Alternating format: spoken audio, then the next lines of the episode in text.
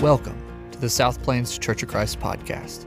To stay up to date on what's going on and how you can be involved, visit southplains.org. I pray that this message reveals God's truth and love to you today. Let's dive in. It's a fair question. How do we know if the resurrection of Jesus is real?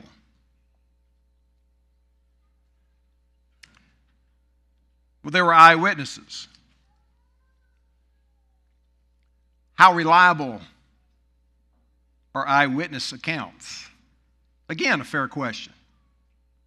Interestingly enough, modern science has some answers. Back in the 1990s, there was a lot of attention paid to, a lot of questioning about the accuracy of eyewitness testimony. And we are now realizing that it can be quite accurate. The key with the eyewitnesses of Jesus' resurrection is that it wasn't just a couple of people. Hundreds, hundreds of people saw Jesus resurrected. So the Apostle Paul wrote his early letter to the believers in Corinth, 1 Corinthians 15. I passed on to you what was most important and what had also been passed on to me. Christ died for our sins, just as the scripture said. He was buried and he was raised from the dead on the third day, just as the scripture said. Listen. He was seen. He was seen by Peter and then by the 12. And after that, he was seen by more than 500 of his followers at one time, most of whom are still alive though some have died. And then he was seen by James, and later by all the apostles. And last of all, as though I'd been born at the wrong time, I also saw him. So, Paul and 500 plus witnesses. Here's the context Paul is writing to the church in Corinth. Greece because, well, because they had some questions about the resurrection. And he basically says, Yes, yes, yes, Jesus is resurrected. If you don't believe me, there's 500 plus other people who saw him, and you can ask them. Most of them are still alive. Interestingly, there is no archaeological, there is no historical reports of people saying at that time the resurrection is a hoax. There were plenty of people who didn't like what was happening with the movement around Jesus Christ, and they were fearful of what might happen in the Roman Empire as it swept through. But you don't find anybody saying, These followers of Jesus made this all up. It's not real, it's not true. People knew there was a man named Jesus who really did come back from the dead. In fact, Jesus' own brothers believed in the, re- his own, wait, listen, stop. His own brothers. You got brothers? Siblings? They believed in his resurrection. Now, they were not followers of Jesus before the resurrection. There has to be something to this resurrection. He's claiming to be God, and his brothers believed it and all of the eyewitnesses believed it. You see, if Jesus was a good man, but now a dead man, it does us no good. But if he is God the Son, resurrected to life, he is the only salvation we need because the resurrection changes everything. Now, his disciples were actually a gloomy group of cowards following his crucifixion. Then Jesus rises from the dead, and they go conquer the Roman Empire through proclamation and through church planting. Think about that. Let's conquer a nation. How will we do it? Through preaching and church planting. Yeah, well, it's got to be a better idea. That's how it happened. Because that's how God worked. Now, Paul went on to describe the resurrection body in the 15th chapter of 1 Corinthians. Here's his picture. He said, It is the same way with the resurrection of the dead. Our earthly bodies are planted in the ground when we die, but they will be raised to live forever. Our bodies are buried in brokenness, but they are raised in glory. They are buried in weakness, but they will be raised in strength. They are buried as natural human bodies, but they will be raised as spiritual bodies. For just as there are natural bodies, there are also spiritual bodies. The scripture tells us the first man, Adam, became a living being. But the last Adam, that is Christ, is a life giving spirit. So the resurrection body is incorruptible. Jesus redeems us, and we are brought into his presence in glory. An incorruptible body, think about it. No disease will take you down, it's incorruptible. A glorified body, no sin will take you down. An everlasting promise of God. God will keep you for eternity. This is the resurrection promise of Jesus to you and me. He was resurrected so that he can offer you resurrection. What was corrupted is now pure. What is dishonorable is now glorious. What is weak is now eternal. When Jesus redeems you, your resurrection isn't an indefinite extension of your physical existence. If you stop and think about that very long, that's a nightmare. No, no, no. It's resurrection is not a continuation of your physical existence. Your salvation in Christ transforms you completely to a new person. We don't want to just continue our human biology of, our bodies here forever. That's, that's, that's terrible. This is Jesus making you a whole new person. And through Jesus' resurrection, we experience glorious freedom from death and decay. Romans chapter 8. Romans chapter 8. Go read that again later today. In verse 2, he, he explains how important the resurrection really is. It's the cornerstone of our faith, it is a fundamental of our faith. If you don't believe the resurrection, you really can't be a follower of Jesus Christ. It is a critical element of who we are as Christians. So let's answer the question how important is the resurrection really? During Jesus' earthly ministry, you see the Sadducees, these were people who denied miracles and therefore denied resurrection. You see the same sentiment during the age of enlightenment when the world's greatest thinkers denied resurrection. And you can see it during modernity from the influence of Darwinism, moving away from belief in resurrection. And today, in postmodernity, honestly, can I just be honest for a moment? People will prepare for a zombie apocalypse before they believe in the resurrection. I mean, I get how difficult it is. It is a leap of faith. It is, it does require faith. But there is one miracle that God wants for every one of us, and that is for every one of us to experience resurrection. Everybody needs the miracle of resurrection because no one no one escapes death. And death is often unsettling to us, isn't it? Because, because we can't control it. We try to control it, we try to extend life forever, but we can't. Death exists for everyone, it haunts us. It's It's this shadow that threatens all of us. Death is that stalker that's, that's always behind us, creeping up, always upon us.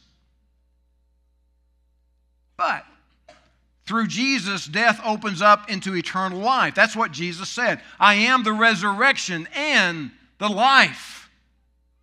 The one who believes in me will live, even though they die. Death doesn't have to lead to darkness. Jesus' resurrection can bring you into the light. So God wants everyone to experience the resurrection. Now, there's a problem. There was a problem in this Corinthian church. It was a fairly new church, a fairly young church. And apparently, some believed that there is no resurrection, just as there has always been people who don't believe in resurrection. There's a major problem today. In fact, there are people who believe there is no hope. Well, we live in a dark time. There's a lot of bad stuff going on. I'm glad we come together this morning to celebrate good news, but there's a lot of bad news in our world. And there are numerous, many people who believe there's no hope for this. But see, if you, if you believe in the resurrection, there, there is eternal hope. God, God has the answer to this sentiment of humanity is there really any hope? Yes, there is. The promise of resurrection. Well, Jim, is resurrection really that important? I mean, can't we salvage the Christian faith without resurrection? I mean, Jesus, maybe, you know, me- metaphorically he was raised, uh, figuratively he was raised. What if Jesus what if Jesus just rose again in the hearts of the apostles? Now, these are all questions people ask. So I'll answer this way. Say your wife wants you to install a ceiling fan. Now, knowing my skills, that's pretty ridiculous. But what if I say to her, you know, honey, I'll install a ceiling fan, metaphorically. I don't think that'd get me very far. What if your landlord says, hey, you've missed a couple of rent payments? It's time to pay up. And you say to your landlord, I'll pay the rent, figuratively. You're probably going to find your stuff sitting on the front porch. What if you tell your children, I love you, allegorically? Or you tell your boss, I'll work for you symbolically. I don't think that'll work. Folks, Jesus literally rose from the dead because God quite literally loves us. And that's how important this is. It's real. When Paul writes, and if Christ has not been raised, then your faith is useless and you are still guilty of, you are still dead in your sin. It's a matter of life or death. It's a matter of rescued or lost. Your confidence has to be in the resurrection of Jesus in order to be reconciled with God, to be redeemed, to be saved. So this morning, let's again go to the empty tomb and peer in and hear it the way Matthew records it in Matthew 28. Early, early on Sunday morning, as the new day was dawning, Mary Magdalene and the other Mary went to visit the tomb. And suddenly there was a great earthquake. For an angel of the Lord came down from heaven, rolled aside the stone, and sat on it and his face shone like lightning, and his clothing was as white as snow. And the guards, the guards shook with fear when they saw him, and they fell into a dead faint. Then the angel spoke to the women Don't be afraid. I know you're looking for Jesus who was crucified. He isn't here. He is risen from the dead, just as he said would happen. Come see where his body was lying. And now go quickly and tell his disciples that he has risen from the dead and he is going ahead of you into Galilee, and you will see him there. Remember all that I've told you. And the women ran quickly from the tomb. They were frightened, but they were also filled with great joy. And they rushed to give the disciples the angel's message. And as they went, Jesus met them and greeted them. And they ran to him, grasped his feet, and worshiped him. And Jesus said to them, Don't be afraid. Go tell my brothers to leave for Galilee, and they will see me there.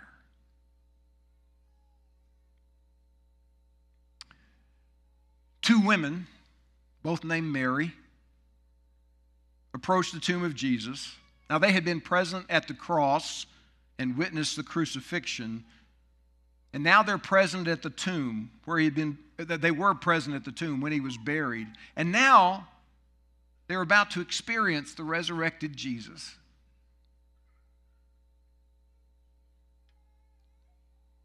You see, the curse of death is twofold. Death First of all, is failure. And death is also final. Failure in the sense that we all sin, we all fall short, we all die.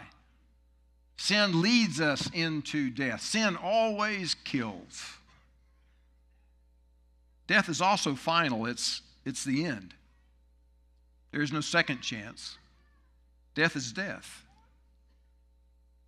So, Mary and Mary come to the tomb with spices to anoint the body. They know the tomb is covered by this large stone. Can you imagine what's going through their mind as they carry these spices, wondering who's going to help us move the stone? Probably take three grown men to, to move that thing. They really don't know, but they, they come anyway out of love and loyalty to Jesus. But God is already ahead of them, just like He's already ahead of you preparing and working in the future. And when they get there, they don't face an immovable stone, but rather they see the glory of a holy angel. The horrors of the cross turn into the surprise of an empty tomb. Forgiveness through the blood of Jesus on the cross. But life comes through the power of his resurrection. In fact, the resurrection is the hinge of our hope. The world will say, there is no hope. Or they'll ask, where is their hope? The whole world's hope hinges upon the resurrection of Jesus Christ. That Jesus defeated death, and because he did, you can have an eternal viewpoint that's optimistic. You can know your future. You can have complete assurance in the present. You can have hope for the future and hope in the here and now because of the resurrection. Don't be afraid. That's in there twice. Verse 5, the angel tells him. Verse 10, Jesus tells. That's easier. Don't be afraid. Easier said than done. I mean, think about what's happened here. A violent earthquake shook the whole region. An angel descends like a lightning bolt. The trained mercenaries, men of war, are reduced to like crying children. It's quite the scene. That was death's futile attempt at trying to hold Jesus. But the stone was moved by the angel, not because Jesus needed the stone moved so he can come out, but because we needed to be able to look in and see the empty tomb. You need a miracle to be saved, and Jesus is that miracle. Mary and Mary approached the tomb with a sense of finality, the final thing we can do for Jesus, but they leave knowing victory just as we began this service singing. through the miracle of the resurrection, come, come, come and see, becomes now go and tell. The angel invites Mary to see the empty tomb. Come and see, verse 6. And then the angel instructs her, Go and tell, verse 7. Come and see becomes go and tell through the empty tomb and the resurrection of Jesus. The celebration of verse 6 becomes proclamation in verse 7. If you have experienced the miracle of resurrection, then you must share the miracle of resurrection. The key is that celebration and proclamation are always tied together. And how does the adversary deceive us? One way is by believing fulfillment is always found within us, that we are our own fulfillment. We've got to look inside. We celebrate ourselves and therefore we proclaim ourselves. You don't believe me? Have you ever noticed people's social media pages? It's all about it's all about themselves, isn't it? Celebration of yourself becomes proclamation of yourself. And I don't say that to try to make you feel guilty of taking selfie. Go take a selfie. Hope you do. Take one of the whole family today. But here's the point celebrate Jesus so that you will proclaim more of Jesus. If you celebrate Jesus, that is who you'll be proclaiming. That is what we do in communion every Sunday. We celebrate Jesus proclaiming his death and the fact that he's coming again. And we leave here to do it in the world. How do you celebrate Jesus? By worship. Worship well wherever you are. That's not just Sunday morning, that's wherever you are. Jesus wants you where you are. You see these two Marys and how they greet Jesus in verse, uh, verse 9? That's following the earthquake, it's following the lightning. There's nothing grand about the introduction that Jesus gives. He greets them, greetings, hello. He's at their level, He's at your level. There are no holy words, no religious jargon, no theological treatise given. It's a common hello. And they respond by worship. And he responds in verse 10 by assuring them and telling them, now, now go tell his disciples. Where were they? Where were the disciples? They deserted Jesus. How does he describe them? Mary, Mary, go tell those quitters. Go tell those cowards. Go tell the faithless, spineless, losers, uh, cynics, doubters. Go tell them. No, that's not what he calls them. Remember what he calls them? Go tell my brothers. We're family. Even in our failures, even in our fear, God's love is greater. God loves you. And He will meet you right where you are. He calls you to follow Him so that God might give you the greatest miracle of all resurrection. Some of our shepherds, Ken Rainwater and Charlie Parrish, will be down here. Roger Mara's up in the balcony. Brian Pitnella will be in the prayer room off the south foyer. We'd love to talk with you about what your next steps with Jesus and following Him are. We'd love to pray with you about those concerns on your heart. But this morning we'll close celebrating Jesus in this song so that we might leave and go and tell. Let's stand together. Thanks for listening. Again, I want to encourage you to visit southplains.org where you can find all sorts of information, including how to contact us and how to request prayer. Thank you for joining us.